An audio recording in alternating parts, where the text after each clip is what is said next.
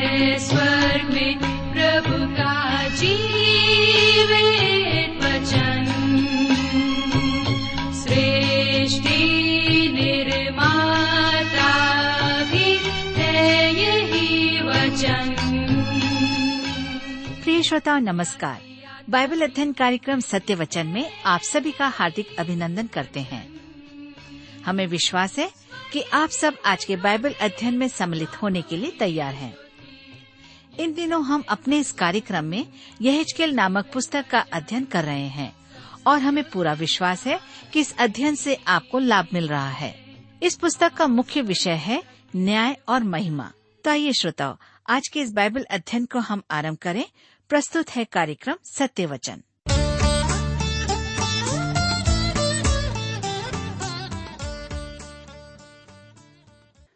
प्रिय मित्र, प्रभु यीशु के पवित्र और सामर्थी नाम में आप सबको मेरा नमस्कार। मैं कुशल पूर्वक हूँ और मुझे आशा है कि आप सब भी परमेश्वर की निकटता में रहते हुए कुशल पूर्वक हैं और आज फिर से परमेश्वर के वचनों में से सुनने और सीखने के लिए तैयार बैठे हैं। मैं आप सभी श्रोता मित्रों का इस कार्यक्रम में स्वागत करता हूँ और अपने उन सभी नए मित्रों का भी जो आज हमारे इस कार्यक्रम को पहली बार सुन रहे हैं। आपको बता दूं कि हम इन दिनों बाइबल में से यहेजकेल नबी की पुस्तक से अध्ययन कर रहे हैं। पिछले अध्ययन में हम देख रहे थे कि परमेश्वर शासकों को दंड देने के बारे में कहता है क्योंकि उन्होंने भविष्यद्वक्ताओं को मार डाला था, और हम देखते हैं कि परमेश्वर इन सारी बातों के प्रति उन्हें दंड देने की बातें करता है। मित्रों, आइए आप मेरे साथ यहेजकेल की पुस्तक 11 अध्याय उसके 14 से 16 पद को पढ़िए। यहेजकेल 11 अध्याय उसके 14 से 16 पद में लिखा है, तब मनुष्य का यह वचन मेरे पास पहुंचा, हे मनुष्य के संतान, यरूशलेम के निवासियों ने तेरे निकट भाइयों से वरन इस्राएल के सारे घराने से भी कहा है कि तुम यहोवा के पास से दूर हो जाओ। यह देश हमारे ही अधिकार में दिया गया है, परंतु तू उनसे कह, प्रभु यहोवा यूं कहता है कि मैंने तुमको दूर दूर की जातियों में बसाया और देश देश में तितर बितर कर दिया है, तो भी जिन देशों में तुम आए हुए हो उनमें मैं स्वयं तुम्हारे लिए थोड़े दिन तक पवित्र स्थान ठहरूंगा। परमेश्वर कहता है कि एक ऐसा समूह होगा जो मुझे देखेगा। जब वे देखेंगे तब मैं एक छोटा सा मंदिर, एक छोटा सा पवित्र स्थान होऊंगा जहां वे मुझे पा सकेंगे। मंदिर के नष्ट हो जाने के बाद यह परमेश्वर का प्रबंध होगा। दानियल और कुछ और भी थे जो परमेश्वर की खोज में अब भी थे। हम पढ़ते हैं यहेजकेल 11 अध्याय उसके 17 से 20 पद में, इसलिए उनसे कह, प्रभु यहोवा यूं कहता है, मैं तुमको जाति जाति के लोगों के बीच से बटोरूंगा और जिन देशों में तुम तितर बितर किए गए हो उनमें से तुमको इकट्ठा करूंगा और तुम्हें इस्राएल की भूमि दूंगा।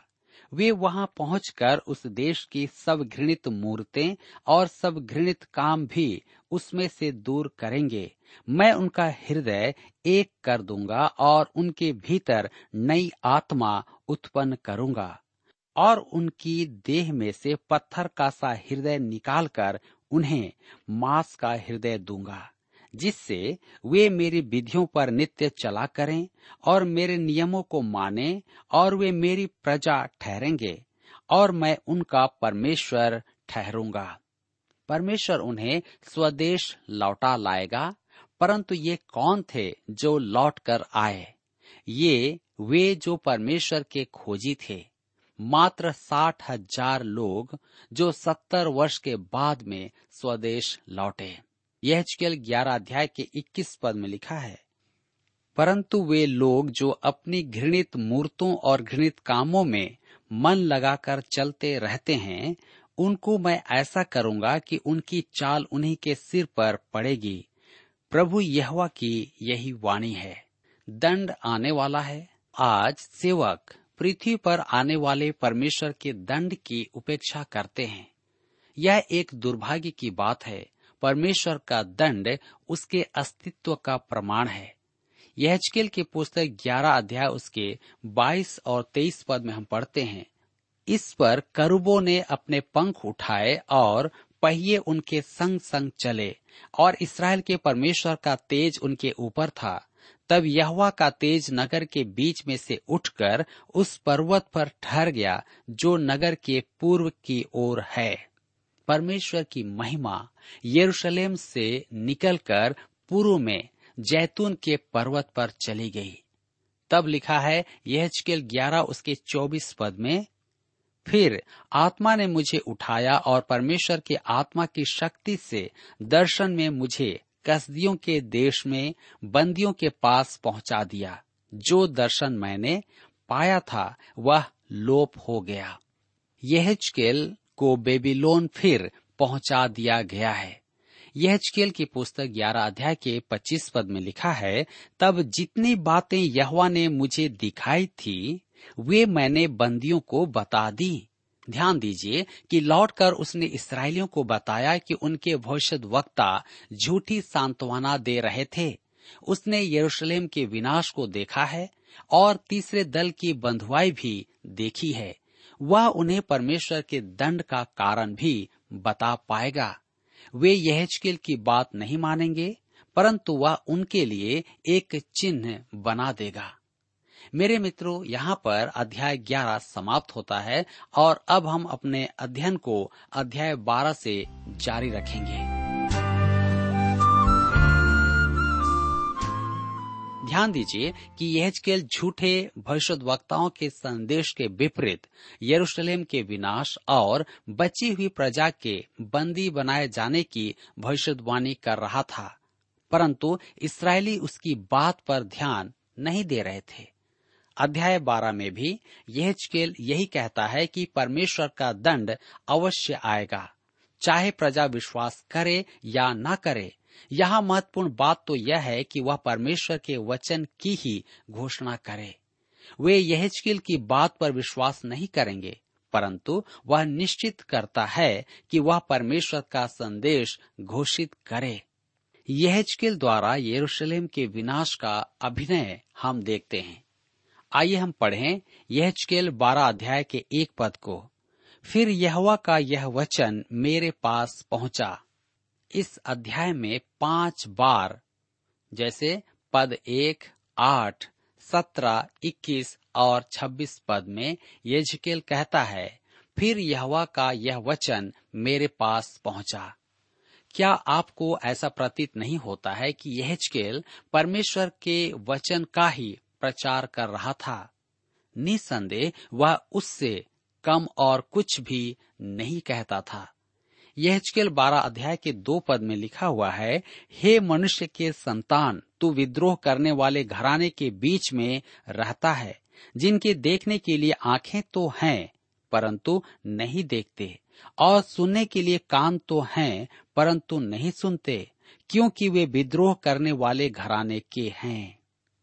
परमेश्वर यहेजकेल से पहले ही यह बात कह चुका है और फिर से उसी बात को दोहराने में परमेश्वर का उद्देश्य यह है कि यहेजकेल निराश न हो जाए। परमेश्वर ने इस्राएल के आरंभ ही में कह दिया था। व्यवस्था विवरण की पुस्तक 29 अध्याय उसके 4 पद में लिखा है, यहोवा ने आज तक तुमको न तो समझने की बुद्धि और न देखने की आंखें और न सुनने के कान दिए हैं। उनकी आंखें अंधी और कान बहरे बनाए गए थे। इस तथ्य पर उंगली रखने वाला यहेजकेल ही नहीं था। यशाया की पुस्तक 6 अध्याय उसके 9 और 10 पद में यशाया और यर्मिया 5 अध्याय के 21 पद में यही कहते हैं।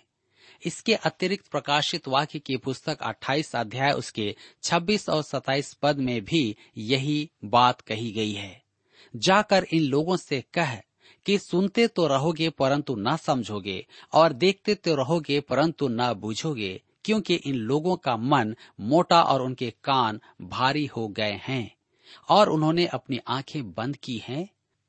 ऐसा ना हो कि वे कभी आंखों से देखें और कानों से सुनें और मन से समझें और फिरें और मैं उन्हें चंगा करूं। उनकी आंख और कान बंद थे। मेरे मित्रों, आज हम में से कई लोगों के जीवन भी ऐसे ही हैं। हमारे पास आंख तो है, लेकिन हम सच्चाई को नहीं देखते हैं। हमारे पास कान तो है, परंतु हम नहीं सुनते, क्योंकि हम अपने संसार में लिप्त हैं। आज यदि कोई कहे कि वह विश्वास नहीं करता है, तो वह उसकी मानसिक समस्या नहीं, उसके मन की दशा है। वे विश्वास करना नहीं चाहते हैं। जी हाँ, जैसा कि आप और हम में से कई ऐसे हैं जो सब कुछ जानने पर भी विश्वास नहीं करते। कुछ लोगों का कहना है कि उनकी बौद्धिक मान्यताएं हैं, अर्थात मानसिक बाधाएं, जिनसे वे निकल नहीं पाते हैं। मेरे मित्रों, आपका मन इतना बड़ा नहीं है कि एक ही बाधा को संभाल पाए।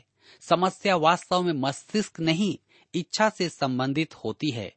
जीवन में पाप के कारण मनुष्य परमेश्वर की ओर फिरना नहीं चाहता है, उस पर विश्वास करना भी नहीं चाहता है। इसराइल एक छोटा संसार स्वरूप है। कहने का अर्थ यह है कि इसराइल की जिस समस्या का यहाँ पर उल्लेख किया गया है, वह संपूर्ण संसार की समस्या है। अपनी अविश्वास की आत्मा के कारण वह संसार का लघु चित्र है। यही कारण है कि हमें यहेजकेल के संदेश पर मुख्य रूप से ध्यान देना आवश्यक है। एक कॉलेज के प्राध्यापक ने मुझसे एक बार कहा कि वह मेरी सेवा और बाइबल के विषय में मेरे विचारों को सराहता है, परंतु उसके मन में गुप्त उद्देश्य हैं। मैंने दांतों तले उंगलियां दबाई। मैं समझ नहीं पा रहा था कि वह मुझसे बुद्धि में बहुत आगे, मुझसे कहीं अधिक सोच सकता था। आप जानते हैं कि उसकी वास्तविक समस्या क्या है। उसका संबंध उसके एक विद्यार्थी के साथ था। वही उसकी बौद्धिक समस्या थी। वह अपने जीवन के इस पाप का त्याग करना नहीं चाहता था। इसराइल में आंशिक अंधापन आ गया था और हमारे आज के संसार में भी यही सत्य है। मेरे प्रियो, इसराइल के अविश्वास के कारण यहेजकेल उन्हें दृष्टांत नहीं सुनाता, उसका अभिनय करके दिखाता है। यहेजकेल एक बुद्धिमान मनुष्य था और मेरे विचार में उसका स्वभाव भी विनोदी था। जब वह यह सब करता था, तब मैं उसका चेहरा देखना चाहता था। वह इन अभिनयों में स्वयं चकित होता होगा। यहेजकेल की पुस्तक 12 अध्याय उसके 3-6 पद में हम पढ़ते हैं, इसलिए हे मनुष्य के संतान, दिन को बंधुआई का सामान तैयार करके उनके देखते हुए उठ जाना, उनके देखते हुए अपना स्थान छोड़कर दूसरे स्थान को जाना। यद्यपि वे विद्रोह करने वाले घराने के हैं, तो भी संभव है कि वे ध्यान दें। इसलिए तू दिन को उनके देखते हुए बंधुआई के सामान के समान अपना सामान निकालना, और तब तू सांझ को बंधुआई में जाने वाले के समान उनके देखते हुए उठ जाना। उनके देखते हुए दीवार को फोड़कर उसी से अपना सामान निकालना, उनके देखते हुए उसे अपने कंधे पर उठाकर अंधेरे में निकालना, और अपना मुंह ढांपे रहना कि भूमि तुझे न देख पड़े, क्योंकि मैंने तुझे इस्राएल के घराने के लिए एक चिन्ह ठहराया है। मेरे मित्रों, यह बड़ा अच्छा है। वह अपने घर में जाता है। उस समय के घर सड़कों के किनारे होते थे। वह अपना सामान बांधकर दीवार में छेद बनाकर सड़क पर निकल आता है। आप उस दृश्य के प्रभाव की कल्पना कर सकते हैं। एक मनुष्य अपना सामान लेकर दीवार तोड़कर सड़क पर आता है। मनुष्य खड़े होकर उसका नाटक देख रहे होंगे।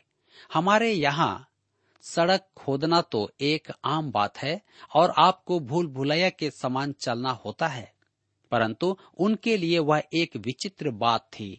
लोग उससे पूछते हैं, तू कहाँ जा रहा है? यह नाटक क्या है? यहेजकेल उत्तर देता है, यहेजकेल के पुस्तक 12 अध्याय उसके 8-12 पद में, सवेरे यहोवा का यह वचन मेरे पास पहुंचा, हे मनुष्य के संतान, क्या इसराइल के घराने ने, अर्थात उस विद्रोह करने वाले घराने ने तुझसे यह नहीं पूछा, यह तू क्या करता है? तू उनसे कह, प्रभु यहोवा यूं कहता है, यह प्रभावशाली वचन यरूशलेम के प्रधान पुरुष और इसराइल के सारे घराने के विषय में है जिसके बीच में वे रहते हैं। तू उनसे कह, मैं तुम्हारे लिए चिन्ह हूँ, जैसा मैंने किया है वैसा ही इस्राएली लोगों से भी किया जाएगा। उनको उठकर बंधुआई में जाना पड़ेगा। उनके बीच में जो प्रधान है वह अंधेरे में अपने कंधे पर बोझ उठाए हुए निकलेगा। वह अपना सामान निकालने के लिए दीवार को फोड़ेगा और अपना मुंह ढांपे रहेगा कि उसको भूमि न देख पड़े।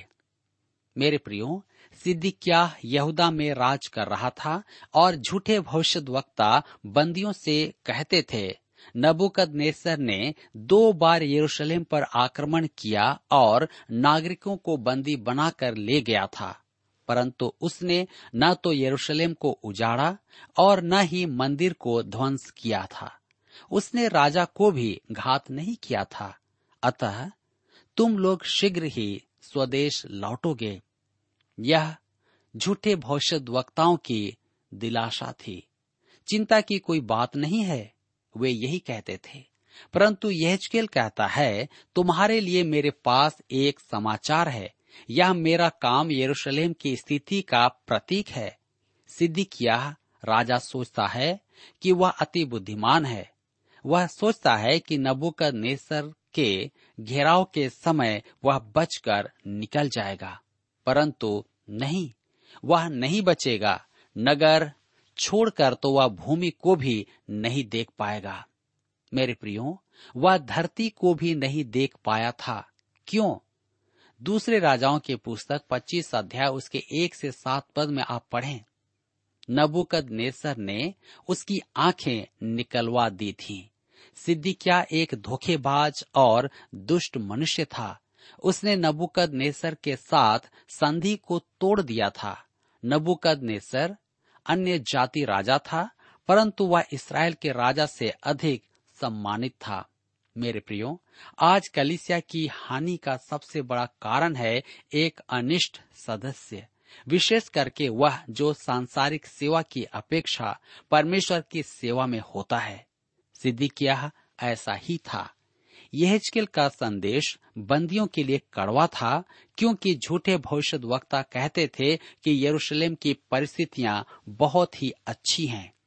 तब हम आगे पढ़ते हैं यहेजकेल 12 अध्याय उसके 17 से 19 पद में, जहां पर लिखा हुआ है, तब यहोवा का यह वचन मेरे पास पहुंचा, हे मनुष्य के संतान, कांपते हुए अपनी रोटी खाना और थरथराते और चिंता करते हुए अपना पानी पीना, और इस देश के लोगों से यूं कहना कि प्रभु यहोवा यरूशलेम और इसराइल के देश के निवासियों के विषय में यूं कहता है, वे अपनी रोटी चिंता के साथ खाएंगे और अपना पानी विस्मय के साथ पिएंगे, क्योंकि देश अपने सब रहने वालों के उपद्रव के कारण अपनी सारी भरपूरी से रहित हो जाएगा। यह एक बड़ा ही विचित्र दृश्य था। उसने अपना तख्त सड़क पर लगाया और कांपते हुए हाथों से खाना खा रहा था। लोग पूछते थे या पूछेंगे, तुझे क्या हो गया है? क्या तुझे ठंडा लग रहा है? या तूने ऐसा कुछ खा लिया है? यहेजकेल उन्हें परमेश्वर का संदेश सुनाएगा। मैं चाहता हूं कि तुम यरूशलेम की परिस्थिति को देखो और समझो। वहां अकाल पड़ा है, वहां भय व्याप्त है, क्योंकि परमेश्वर उस नगर को उजाड़ने पर है। उसका संदेश कैसा भयानक था। यहेजकेल 12 अध्याय उसके 22 और 23 पद में लिखा हुआ है, हे मनुष्य के संतान, यह क्या कहावत है जो तुम लोग इसराइल के देश में कहा करते हो, दिन अधिक हो गए हैं और दर्शन की कोई बात पूरी नहीं हुई। इसलिए उनसे कह, प्रभु यहोवा यूं कहता है, मैं इस कहावत को बंद करूंगा और यह कहावत इसराइल पर फिर न चलेगी। तू उनसे कह कि वह दिन निकट आ गया है और दर्शन की सब बातें पूरी होने पर है। उसने कहा, परमेश्वर अब तक तो धीरजवंत था, परंतु अब सब समाप्त हो गया है, वह अब नहीं रुकेगा। हम आगे पढ़ते हैं यहेजकेल की पुस्तक 12 अध्याय उसके 28 पद में लिखा है, इसलिए तू उनसे कह, प्रभु यहोवा यूं कहता है, मेरे किसी वचन के पूरा होने में फिर विलम्ब ना होगा, वरन जो वचन मैं कहूँ वह निश्चय पूरा होगा। प्रभु यहोवा की यही वाणी है। मेरे मित्रों, सब यही सोचते हैं कि दूरस्थ भविष्य अति मनोहर है। एक ही मनोहर बात है, एक दिन प्रभु यीशु अपने कलीसिया को संसार से उठा ले जाएगा। हमारी यही एक आशा है। संसार में सुधार नहीं होगा और विश्व शांति नहीं आएगी। संपूर्ण इतिहास में शांति के 200 या 300 वर्ष ही कभी रहे हैं। मनुष्य जिस नए संसार को बनाने की कल्पना कर रहा है, उसकी रचना वह नहीं कर सकता है। झूठे भविष्यद्वक्ताओं और नबियों के लिए भविष्यवाणी है। मेरे प्रियो, यहाँ पर हम देखते हैं कि अध्याय 12 समाप्त होता है और अब हम अपने अध्ययन को अध्याय 13 से देखेंगे। अध्याय 13 में झूठे भविष्यद्वक्ताओं और नबियों के लिए भविष्यवाणी का संदेश है। देखिए, स्त्रियां भी इसमें सहभागी हैं। आपने कभी सोचा है कि कितनी स्त्रियों ने पंथ निर्माण किए हैं या पंथों में मुख्य भूमिका निभाती हैं? यह यहेजकेल के युग में भी थी और हमारे युग में भी हैं। मित्रों, हम देखेंगे कि यहेजकेल परमेश्वर का वचन सुनाता रहा। यहेजकेल की पुस्तक 13 अध्याय उसके 1 से 3 पद में हम पढ़ते हैं। लिखा है, यहोवा का यह वचन मेरे पास पहुंचा, हे मनुष्य के संतान, इसराइल के जो भविष्यद्वक्ता अपने ही मन से भविष्यवाणी करते हैं, उनके विरुद्ध भविष्यवाणी करके तू कह, यहोवा का वचन सुनो, प्रभु यहोवा यूं कहता है, हाय उन मूढ़ भविष्यद्वक्ताओं पर जो अपनी ही आत्मा के पीछे भटक जाते हैं और कुछ दर्शन नहीं पाया। समस्या क्या थी? ये भविष्यद्वक्ता अपने मन से भविष्यवाणी करते थे। परमेश्वर उस प्रचारक पर दया करे जो प्रचार मंच पर खड़ा होकर अपने विचार को प्रकट करता है, परमेश्वर का वचन नहीं। मेरे प्रियो, अति संभव है कि व्याख्या करने में चूक हो जाए। मेरे साथ भी कई बार ऐसा हुआ है, परंतु मैं आपको बता देना चाहता हूँ कि मैं परमेश्वर के वचन के प्रचार का प्रयास करता था। ये लोग तो केवल अपने विचार को ही प्रस्तुत करते थे, जैसे मित्र कैसे बनाएं, मनुष्य को कैसे प्रभावित करें, कैसे आत्मनिर्भर बने और स्वयं को कैसे एक अद्भुत मनुष्य माने, पापी नहीं। उनका संदेश भी कुछ ऐसा ही था। हम देखते हैं कि यरूशलेम में सब ठीक है, यही उनका वचन था।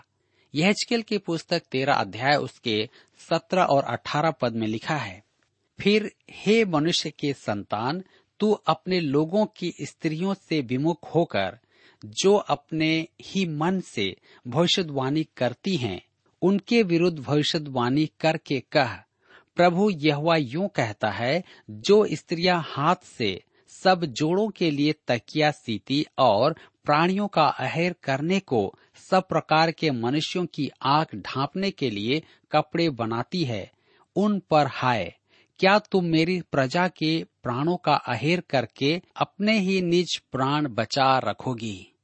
मेरे प्रियो, यहेजकेल को झूठे भविष्यद्वक्ताओं का विरोध करना था। तू अपने लोगों की स्त्रियों से विमुख होकर जो अपने ही मन से भविष्यवाणी करती हैं, उनके विरुद्ध भविष्यवाणी करके कह। उत्पत्ति की पुस्तक 10 अध्याय उसके 8 और 9 पद में निमरोद को परमेश्वर के समक्ष एक महान शिकारी कहा गया है। सच तो यह है कि वह मनुष्यों की आत्मा का शिकारी था।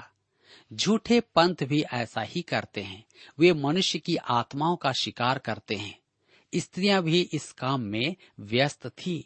दूसरी पत्री के अध्याय 2 पद 1 में पतरस कहता है, जिस प्रकार उन लोगों में झूठे भविष्यद्वक्ता थे, उसी प्रकार तुम में भी झूठे उपदेशक होंगे, जो नाश करने वाले पाखंड का उद्घाटन छिप छिप कर करेंगे और उस स्वामी का जिसने उन्हें मोल लिया है इनकार करेंगे और अपने आप को शीघ्र विनाश में डाल देंगे। आज अनेक स्त्रियां भूत सिद्धि, भावी बताने और प्रेतों के कामों में व्यस्त हैं। लिखा है, जो स्त्रियां हाथ से सब जोड़ों के लिए तकिया सीती, वे भुजाओं पर बांधने के लिए ताबीज सीलती थी कि आप रोग से बचें और सुरक्षित रहें। और तब हम देखते हैं, लिखा है, और प्राणियों का आहेर करने को सब प्रकार के मनुष्य की आंखें ढांपने के लिए कपड़े बनाती हैं। वे आपको मंत्र पढ़ा हुआ कपड़ा बांधने को देती हैं कि मानो उसमें शक्ति है, परमेश्वर में नहीं, कि आपको चंगाई दे सके। अतः मेरे मित्रों, यदि आज आप ऐसा कुछ देखते हैं तो वह नई बात नहीं है, वह तो मानव जाति जितना पुराना है। जी हाँ, यहेजकेल इन सब कामों का खंडन करता है, तो वह परमेश्वर का वचन है, उसके अपने शब्द नहीं है। आज हमें इसकी आवश्यकता है कि हम परमेश्वर के वचन को, सत्यता को लोगों के सामने रखें, न कि झूठी बातों को। मेरे प्रियो, आज हम में से कई लोग ऐसे ही लोगों के बीच में हैं। क्या आज हम अपने जीवन को परमेश्वर के वचन के अनुसार चलाते हैं, या हम उन झूठी बातों को मानते हैं? आज मुझे और आपको इस वचन के प्रकाशन में जांचने की आवश्यकता है। प्रभु आप सबको आशीष दे। प्रिय श्रोताओ, अभी आप सुन रहे थे बाइबल अध्ययन कार्यक्रम सत्य वचन। हम आशा करते हैं कि आज के इस कार्यक्रम से आपको आत्मिक लाभ मिला होगा। यदि आप परमेश्वर के बारे में और अधिक जानना चाहते हैं तो हमारे पास नया नियम एवं पवित्र शास्त्र बाइबल उपलब्ध है। इन्हें प्राप्त करने के लिए आप हमें इस पते पर लिख सकते हैं। कार्यक्रम सत्य वचन, TWR, पोस्ट बॉक्स नंबर 4310, नई दिल्ली 110019। पता एक बार फिर सुन लीजिए। कार्यक्रम सत्य वचन, TWR, post box number 4310, new Delhi 110019। और हाँ श्रोताओ, याद रखें कि पत्र लिखते समय आपका नाम और पता साफ साफ लिखा होना चाहिए। इसके अलावा आप हमसे टेलीफोन के माध्यम से भी बातचीत कर सकते हैं, जिसमें हमारे काउंसलर या सलाहकार आपको सलाह देंगे। तो नोट कीजिए, हमारा मोबाइल नंबर 9958820414। याद रखें 9958820414। और हमारा दूसरा नंबर है 09651433397। याद रहे 09651433397। इसके अलावा आप हमसे ईमेल के द्वारा भी संपर्क कर सकते हैं। हमारा ईमेल आईडी है hinditb@twr.in, hinditb@twr.in। श्रोताओ, इस कार्यक्रम को आप हमारे वेबसाइट radio882.com पर भी सुन सकते हैं। इस वेबसाइट radio882.com के बारे में अपने मित्रों को भी सूचित कर दें। और अब इसी के साथ हमारे कार्यक्रम का समय यहीं पर समाप्त होता है। अगले कार्यक्रम में आपसे फिर मुलाकात होगी। तब तक के लिए हमें आज्ञा दीजिए। नमस्कार।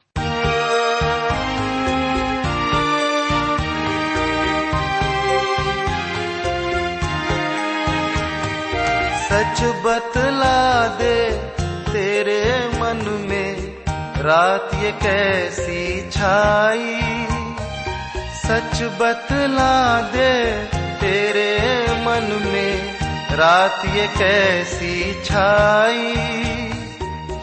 अच्छा नहीं है देख संभल जा, यीशु से है जुदाई। यीशु को अपना, यीशु को अपना, ख्वाबों में जो खोया है जा जरा मत वाले, ख्वाबों में जो खोया है जा शरामत